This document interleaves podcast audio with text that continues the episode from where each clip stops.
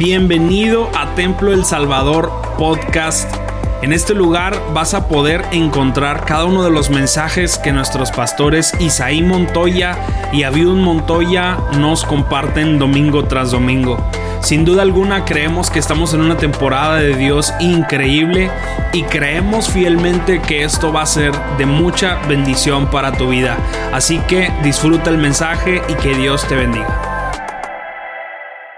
Este año, hermanos, vamos a, estar tomando el tema Volvamos a la palabra de Dios.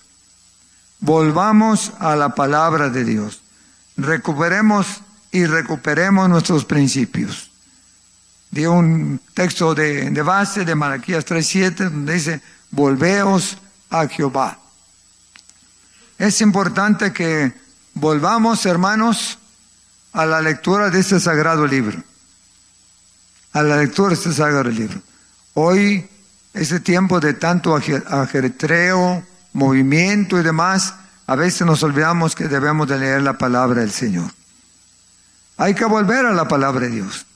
Y hay que tener una Biblia, o dos, o tres.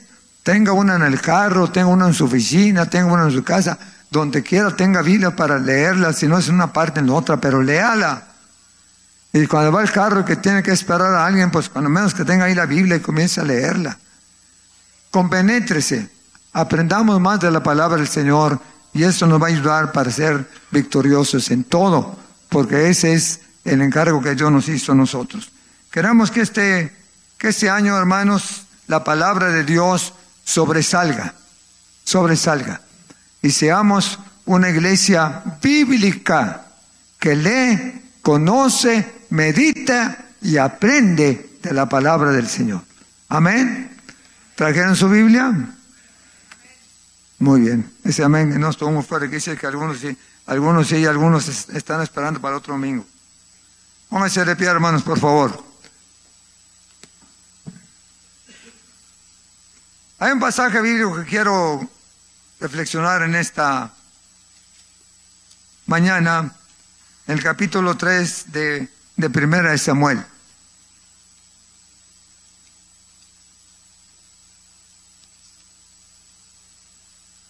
Primera de Samuel capítulo 3. Dice la escritura en Primera de Samuel capítulo 3, del 1 al 3. El joven Samuel ministraba a Jehová en presencia de Elí. Y la palabra de Jehová escaseaba en aquellos días. No había visión con frecuencia. Aconteció un día que estando Elías acostado en su aposento, cuando sus ojos comenzaban a oscurecerse, de modo que no podía ver, Samuel estaba durmiendo en el templo de Jehová, donde estaba el arca de Dios. Y antes de que la lámpara de Dios fuese apagada, Jehová habló a Samuel y Samuel respondió, heme aquí heme aquí, antes de que se apague la lámpara, Dios le habló a Samuel. Hoy nos ha preocupado mucho la situación en que estamos viviendo, los, los cambios de la sociedad. Cómo ha habido mucho cambio de diferentes circunstancias, cómo se están aprobando leyes que realmente pueden minar y destruir nuestros principios como cristianos. No cabe duda de que los tiempos cada día van a ir más, más complicados y se va a dar hasta cierto punto una, una libertad casi podemos decir ilimitada para que cada quien pueda practicar sus, sus ah, anhelos, sus prácticas, sus hábitos pero a veces nos preocupa mucho de ciertas leyes que se, se aprueban en la Cámara de Diputados, allá en la Cámara de Senadores. La última ley que se aprobó en, ah, nuestro estado y también en, en, el, en en México, fue la ley que tiene que ver con la personalidad de la persona, lo que le llaman la ley de libre desarrollo de la personalidad.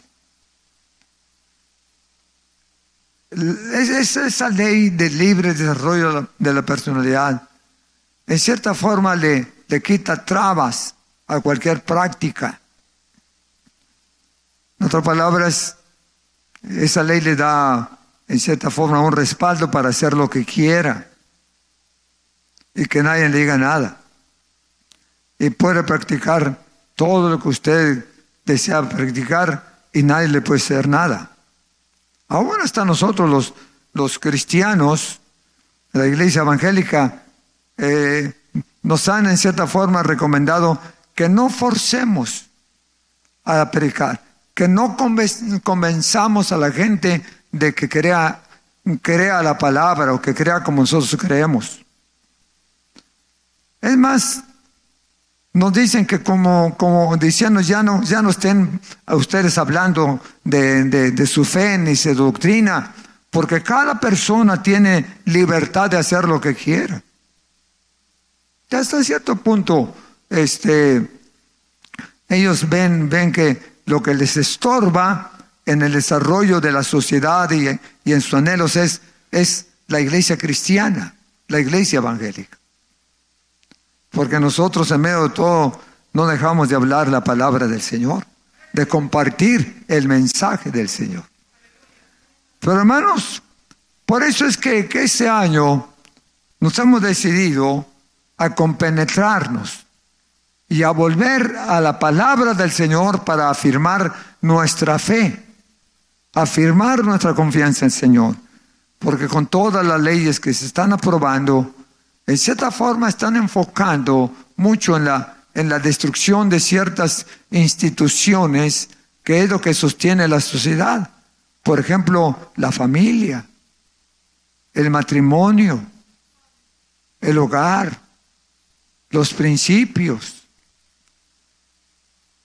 Como que van enfocando a tratar de hacer una sociedad, una sociedad liberal, abierta. Por eso pasa lo que pasa. Porque cuando no hay control ni ley, pues cada quien hace lo que, lo que quiere. Y nuestras leyes a veces quedan en segundo o tercer lugar. Por eso nosotros tenemos que enfrentar este tiempo con una sólida fe en la palabra de Dios y que nosotros podamos conocer nuestros principios y nuestros valores de tal manera que podamos mantenernos en el camino, en la senda que Dios nos ha marcado y que nada ni nadie nos mueva. Amén. Que no lo arrastra la corriente. Porque hoy la iglesia está siendo, está siendo, hermanos, expuesta y se está filtrando ciertas corrientes seculares muy peligrosas que tratan de robar y de quitar la fe en las cosas de Dios, la fe en Dios, la fe en su palabra. Por eso hoy necesitamos volver a la palabra, volver al mensaje bíblico, volver al principio bíblico. Aquí en el pasaje, en el pasaje que leí, Dios estaba llamando, llamando a, a, Samuel. Pero dice la escritura que en ese tiempo escaseaba la palabra de Dios eh, en, el, en, el, en, el, país de Israel y todo su contorno, todas las tribus alrededor. Escaseaba. Esa, esa palabra escasear habla acerca, hermanos, de que hacía falta la palabra y que no había mensajes de, de Dios en ese tiempo. No había comunicación de Dios para su pueblo. Escaseaba. O sea, la necesidad primordial espiritual no, no estaba suplida, ni tampoco estaba atendida. Hacía falta escuchar la voz de Dios. Hacía falta escuchar sus ordenanzas y sus mandamientos. Escaseaba la palabra. Y esa, esa es la, la, frase que debemos nosotros de, de, entender y de dejar grabado en nuestra mente. En, en el tiempo adverso, en el pueblo de Israel, estaba escaseando el mensaje de Dios. La palabra de Jehová escaseaba en aquellos días. ¿En cuáles días? En los días de, de Samuel, en los días de, de el sacerdote, que se había eh, ido por un lado.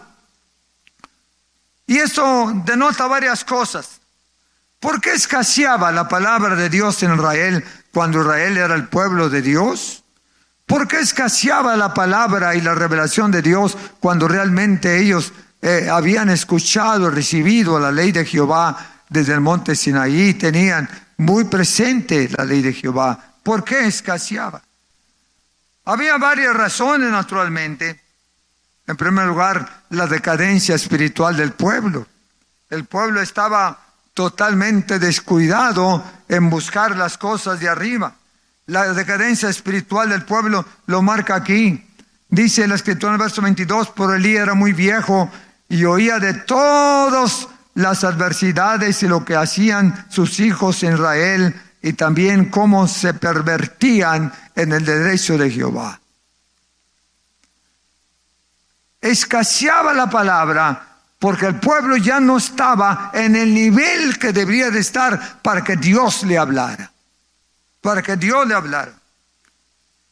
Había una decadencia espiritual tremenda, una, una indiferencia a las cosas de, de Dios, a las cosas de Jehová. Se perdió la importancia de, de, de las ceremonias, la importancia de escuchar la voz del Señor. ¿Y qué pasó? ¿Cuáles fueron los resultados al no tener palabra de Dios? ¿Cuáles fueron los efectos cuando ya no había palabra ni revelación de Dios, ni se oía la voz del Señor? ¿Qué pasaba? El pueblo se pervirtió, el pueblo se salió de los caminos del Señor. El pueblo perdió el contacto con Dios. Y es más, estaba hasta, hasta expuesto a que eh, los vecinos enemigos pudieran destruirlo, porque les faltaba una revelación de parte de Dios. Escaseaba. No había palabras de Dios. Escaseaba. No había quien lo dirigiera. Sí, escaseaba. ¿Quién los iba a proteger? Escaseaba. Dios se había retirado de su pueblo por causa de sus rebeliones y de sus pecados. Escaseaba. Ni en, ni en el mismo templo estaba la palabra porque Elí, ah, ah, Elí no había tenido cuidado de su familia y hasta sus hijos se habían apartado del camino del Señor. Entonces había una, una carencia una crisis espiritual. Había una crisis de, de escuchar la voz de Dios en su vida. Y hermanos míos, la palabra del Señor escaseaba. No había un sacerdote que pudiera hablarles palabra porque el que estaba en turno, que era Elí, no tenía la fuerza ni el respaldo moral ni espiritual como para hablar palabra de Dios.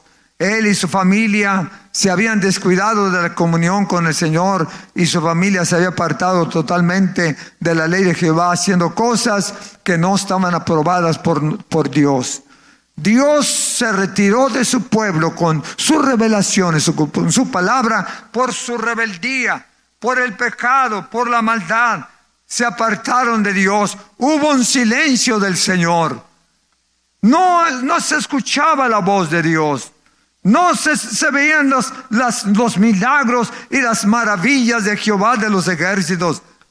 La gente preguntaba, ¿qué pasa? ¿Qué pasa? No se oye nada. El templo está vacío, la sinagoga está vacía, no hay comunicación, no hay sacerdotes para que oficien, no hay nada. ¿Qué pasa? La pregunta era, ¿por qué este silencio? Dios no nos ha hablado. No ha habido visión. No ha habido, no ha habido revelación de parte de Dios. ¿Qué está pasando? ¿Qué es lo que está sucediendo en Israel? Y hermanos míos, Israel cayó en una crisis debido a la, a la distancia y el alejamiento de Dios. Israel cayó en una crisis a tal grado que el pueblo comenzó a desviarse de los caminos del Señor, perdió sus, sus valores, comenzó a juntarse con los vecinos que tenía, eh, adoptaron sus prácticas, se hicieron idólatras, se hicieron rebeldes contra Dios, se apartaron del Señor. ¿Por qué? Porque les faltó la voz de Dios que los pudiera guiar y que los pudiera eh, dirigir en sus vidas. Nosotros no podemos vivir sin Dios. El día que Dios se aparte de nosotros, agárrese. Agárrese. Porque las cosas no van a salir bien. Escaseaba en el tiempo de Samuel la palabra de Jehová. Hasta que al fin Dios, en su misericordia, levantó a Samuel para que fuese su representante, su oráculo en el pueblo. Pero Samuel todavía estaba jovencito. En este tiempo tenía alrededor de 12, 13 años nada más Samuel. Apenas estaba comenzando a conocer las cosas de Dios, pero Dios ya lo había separado. Le faltaban algunos años para poder usarlo en el aspecto de que pudiera conocer bien la voz y pudiera madurar en las cosas de Dios, de Jehová de los ejércitos.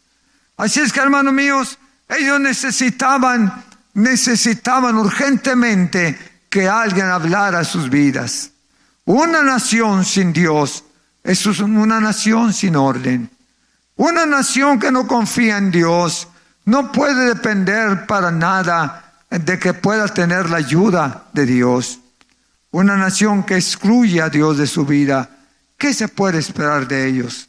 Si Dios es el sustento, si Dios es el que provee, si Dios es el que da fuerzas, si Dios es el que nos abre puertas, si Dios es el que puede sanarnos de enfermedades, si Dios es el que pone dinero en nuestras bolsas, si Dios es el que nos guía en todo, ¿qué? ¿A qué nos atenemos si Dios ya no está con nosotros? Sería una crisis, sería una vergüenza, una derrota. Y quizá usted diga, ah, pues es que en ese tiempo ellos confiaban mucho en revelaciones. Pues no, nomás en aquel tiempo. Hoy mismo necesitamos que Dios nos hable. Hoy mismo necesitamos que Dios nos hable. Muchas veces he escuchado comentarios de algunas familias que dicen, hermano, ¿por qué Dios permite todas estas cosas? Pasan por una tragedia, pasan por una, una crisis y preguntan, ¿por qué? ¿por qué nos pasan tantas cosas? ¿Por qué Dios permite que me suceda esto? ¿Por qué Dios permite que tenga esta ruina? ¿Por qué Dios permite que me quede sin trabajo? ¿Por qué Dios permite que, que me enferme? ¿Por qué Dios permite? No, Dios no permite.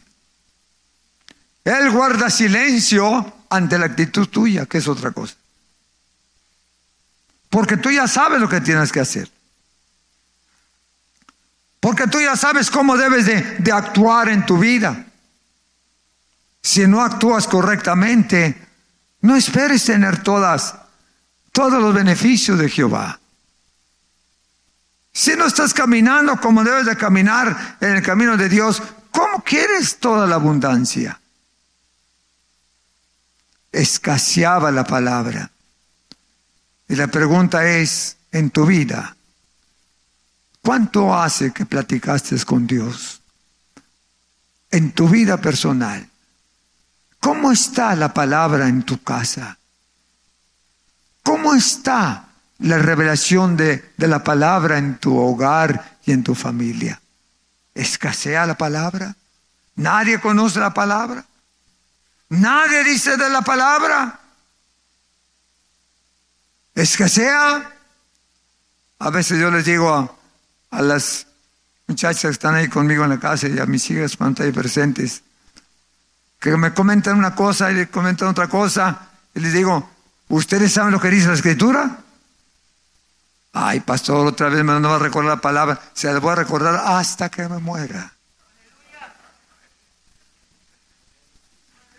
¿Usted para todo saca la Biblia? Pues claro, la Biblia es el libro universal que tiene la respuesta para todo y para todos. Amén. Y vale más que Dios, Dios me amoneste antes de que me suceda la cosa. Vale más que haya, haga caso a la palabra antes de que me vaya a pasar lo que viene sobre tu vida. Escasea la palabra. ¿Cuántos anhelan escuchar la voz de Dios? ¿Cuántos anhelan que Dios les dé una revelación en su vida? ¿Cuántos anhelan que el Señor venga y ponga su mano sobre usted y sienta el cariño, las caricias, la presencia, el poder de Dios en su vida? Oh, cómo necesitamos que esa palabra y esa revelación de Dios se manifieste en cada hogar, en cada familia, en cada persona, porque nosotros no podemos vivir sin ese toque divino, no podemos vivir sin esa protección divina, no podemos tampoco avanzar si no tenemos su respaldo y su apoyo, pero tenemos que obedecer y tomar en cuenta la palabra de Dios en nuestras vidas. Extraño la palabra. Extrañamos el mensaje. Estos tiempos actuales que vivimos comparándolos con los pasados, podemos darnos cuenta que muchos, en muchas familias, en muchos hogares, se ha quitado la palabra de Dios, se ha olvidado, se ha hecho a un lado. Ya no se enseña la palabra, ya no se lee la palabra. Ya no se tienen devocionales en la mañana o en la noche en el hogar. Se ha perdido la palabra. Se ha escaseado la palabra. Se ha descuidado la palabra. Se ha sustituido por otras cosas, lecturas, ver los, los, comentarios en las redes, ven las, las cosas que suceden a través de las redes. Se han sustituido ya muchos, ya la palabra no les da la, importancia ni la atracción que deben de tener. Y entonces cuando usted no lee la palabra, usted se va debilitando espiritualmente. Se va debilitando espiritualmente. Se ha sustituido. La palabra de Dios en muchas familias, en muchos lugares, ha dejado de ser nuestra brújula que nos guía, que nos debe de guiar todos los días. Ha dejado de ser nuestro mapa que nos va mostrando el camino. En muchos hogares la palabra del Señor ya no se menciona porque no se tiene tiempo. Se ha dejado de ser la guía y la brújula que va a marcar nuestros linderos todos los días. Hemos dejado que diferentes corrientes actuales, modernas del mundo, sustituyan nuestro principio y nuestra base que nos ha sostenido por años y años. Hemos caído en un secularismo material, hemos caído en, una, eh, en un radicalismo que nos ha apartado de Dios. Algunos ya ni creen en la escritura, algunos ya ni creen en la palabra, algunos ya ni la toman en cuenta para toda la palabra, para toda la palabra. Pues es que la palabra es la que nos trajo aquí. Si no hubiéramos escuchado la palabra, no estuviéramos aquí. Si no hubiéramos escuchado la palabra, no hubiéramos conocido a Jesucristo. Porque la palabra de Dios fue la que iluminó nuestro corazón y nuestra mente y obedecimos a la palabra y nos rendimos a los pies de Jesucristo y aquí estamos felices, contentos y yo doy gracias a Dios porque la palabra brilla. Es nuestro fundamento, es nuestra base. Necesitamos volver a esas enseñanzas de la palabra. Conocer la palabra de Dios. No caer en las corrientes de este siglo, ni caer tampoco en un secularismo material, libertino, que nos aparta totalmente de Dios. Mire lo que le dijo Dios a Josué. Cuando él comenzaba su ministerio, Dios le habló a Josué de una manera especial. En el capítulo primero del libro de Josué. Dice la escritura, cuando ya iba a conquistar o a tomar la, la tierra de Canaán, Dios le dijo a Josué, capítulo 1, verso 7, dice solamente esfuérzate y sé muy valiente. Le recalca dos cosas. ¿Qué?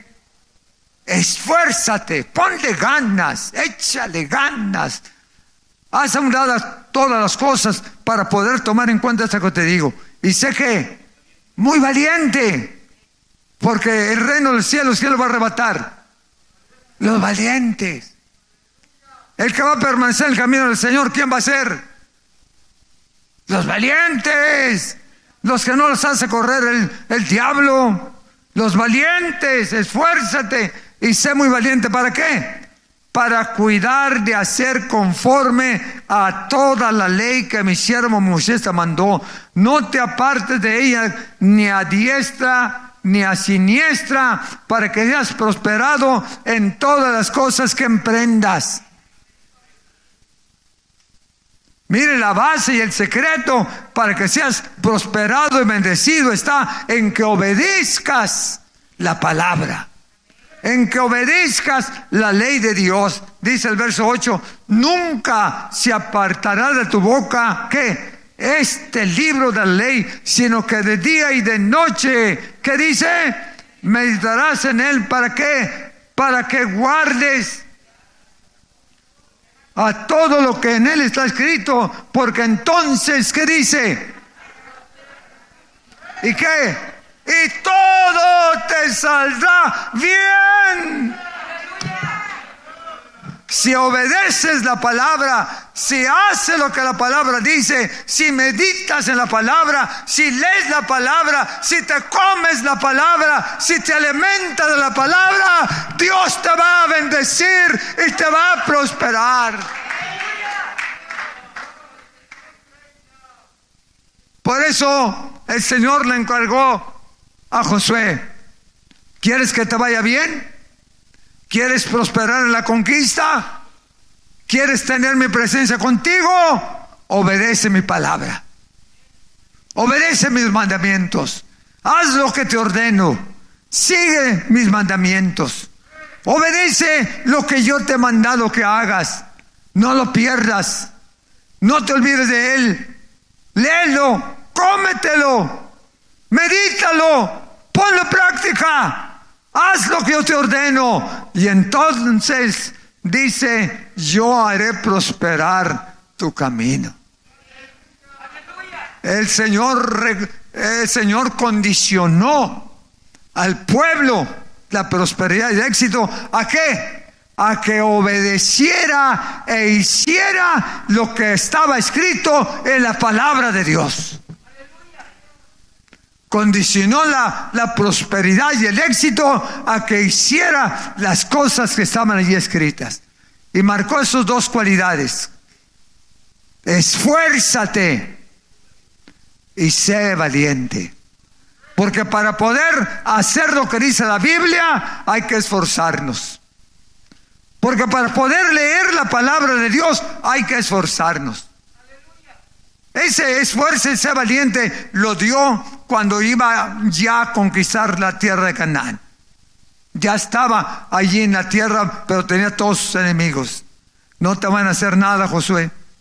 Yo te garantizo que no te van a hacer nada, pero para que tengas mi respaldo, dice, no te apartes de mi ley. No te olvides de mi ley nunca te aparte de su boca este libro de la ley, sino que de día y de noche meditarás en él, de día y de noche meditarás en él. ¿Para qué? Para guardarte y para que hagas conforme a lo que yo te digo. No te dejaré ni te abandonaré, pero obedéceme.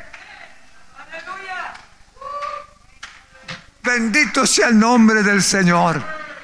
El Señor nos condiciona.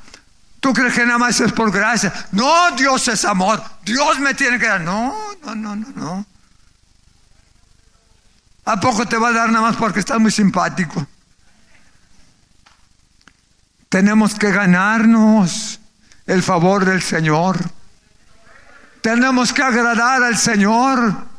Por eso hay que volver a la palabra. Cómetela, léela, siéntela. Y esa palabra te va a traer bendición. Es promesa del Señor. Esa palabra te va a bendecir y te va a ayudar y Él te va a prosperar. Porque si obedeces sus mandamientos y estatutos, todo lo que tú hagas te va a salir bien.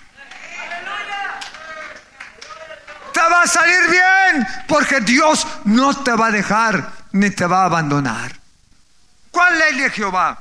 Todo lo que tenía que ver con los mandamientos. Todo el racimo de leyes expuesto en, en Éxodo y en, los, en el Pentateuco. Tenían que obedecer la ley de Jehová. Y Dios le dijo a Josué que se esforzara. Porque si no nos esforzamos, no hacemos nada. Esforzarse quiere decir que le pongas ganas, que tengas interés.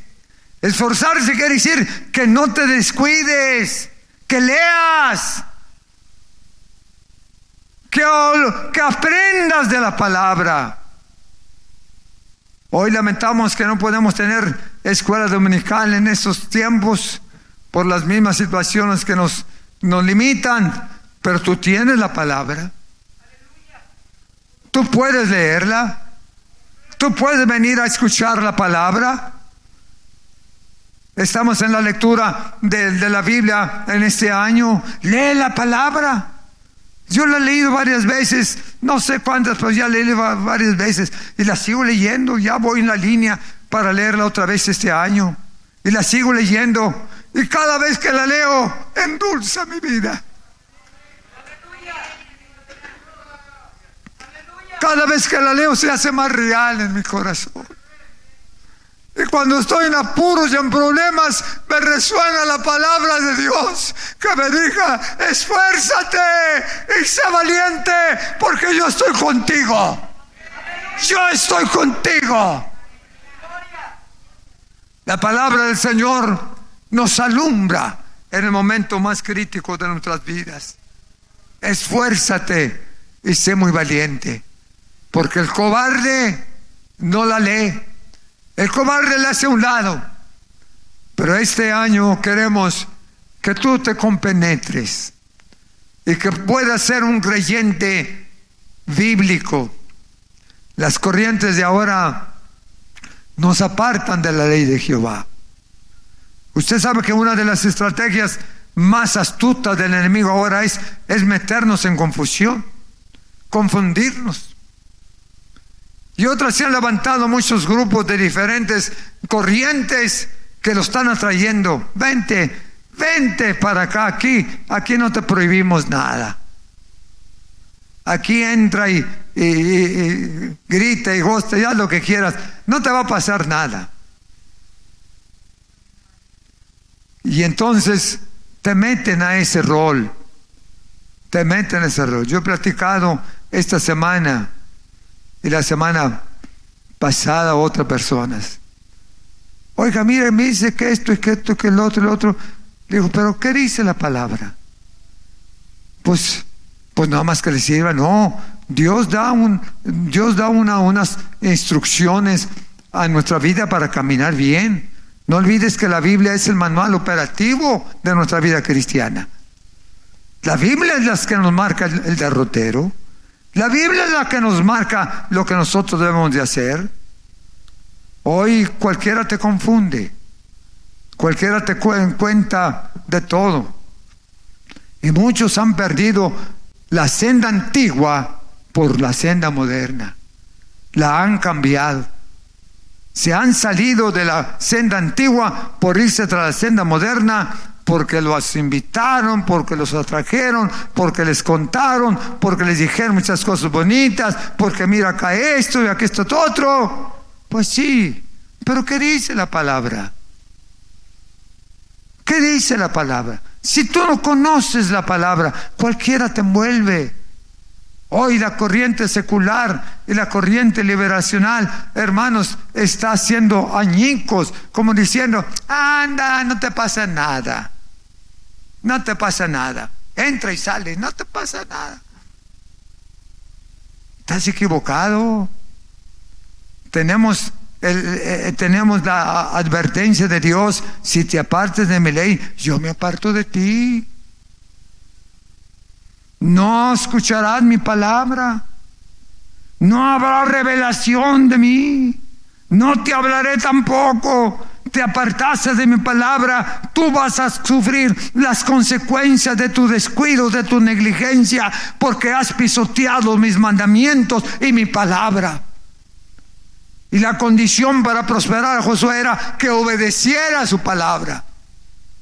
La condición que le puso Dios a Josué era que obedeciera, practicara, meditara en su palabra para que él pudiera guardar y le fuera bien en su empresa.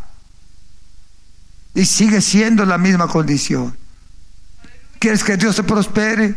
¿Quieres que Dios te bendiga? ¿Quieres que Dios te ayude? Que te vaya bien en tu vida? Obedece la palabra, conoce la palabra, aprende la palabra. La iglesia cristiana, hermanos, tenemos la Biblia como nuestro fundamento. La iglesia cristiana evangélica tenemos la Biblia como nuestra norma de fe y de conducta. Es nuestro manual de donde está, está fundamentada nuestra fe. Es nuestra piedra angular, la palabra del Señor. Necesitamos creer en ella, practicarla y ponerla en práctica en nuestra vida. Porque creemos nosotros a la Biblia, porque creemos en su palabra, porque es el fundamento de nuestra enseñanza y de nuestra doctrina. Es el libro que nos enseña el camino hacia Dios. Es el libro que nos revela la voluntad de Dios, porque es el libro que Dios nos dejó para poder hablar a nuestro corazón. Lee la palabra y habla a tu corazón.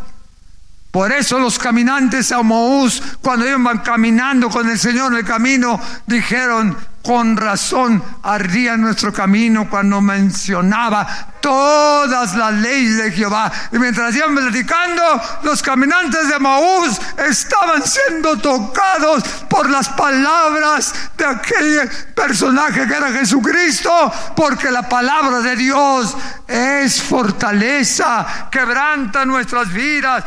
Es el libro que nos revela las cosas que no sabemos. Es el libro que nos motiva a creer en las maravillas de Dios. Es la palabra y sus promesas las que avivan nuestra fe para obtener las bendiciones de Dios.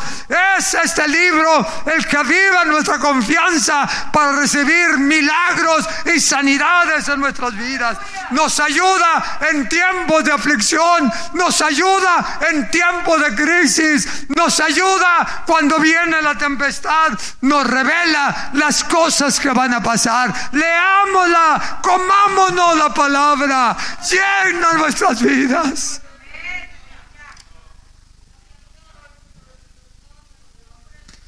No te creas de tantas corrientes actuales. Seamos la iglesia del libro. Seamos la iglesia del libro. La Biblia la palabra de Dios. Tú como cristiano, como creyente, no te alejes de este mapa. Él te va a marcar las cosas, está marcando las cosas que van a suceder. Este libro te podrá revelar las cosas que sucedan. Léelo. Volvamos a la Santa Biblia para poder fortalecer nuestra fe, porque ese libro nos va a ayudar cuando más necesitados estamos. Cuando estamos ahí en una cama, cuando estamos allí recibiendo noticias negativas, este libro nos va a alentar, nos va a ayudar. Cuando estamos en crisis financieras, materiales, sociales, estas promesas nos van a levantar. Que no escasee la palabra. Que no escasee la revelación. Que no se acabe la revelación de Dios en tu vida. Que escuches la voz de Dios. Que escuches la voz de Dios a través de su palabra. Que no escasee, porque el día que escasea la palabra, estamos arruinados. ¿Cómo anhelo que Dios me hable? Que Dios nos ayude y este año volvamos a la palabra. Volvamos a la palabra para que nuestra fe crezca, se fortalezca. Volvamos a la palabra para tener defensa en los días malos. Volvamos a la palabra para que Dios nos guíe en el caminar del futuro. Volvamos a la palabra para que Dios hable en nuestro corazón y nos bendiga.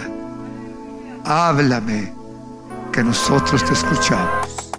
Muchas gracias por quedarte hasta aquí con nosotros. Recuerda que también puedes encontrarnos en A Corazón Abierto podcast, en donde encontrarás charlas con nuestros pastores, con miembros del staff y con muchas personas más. Así que nos vemos la próxima semana. Muchas gracias y hasta luego.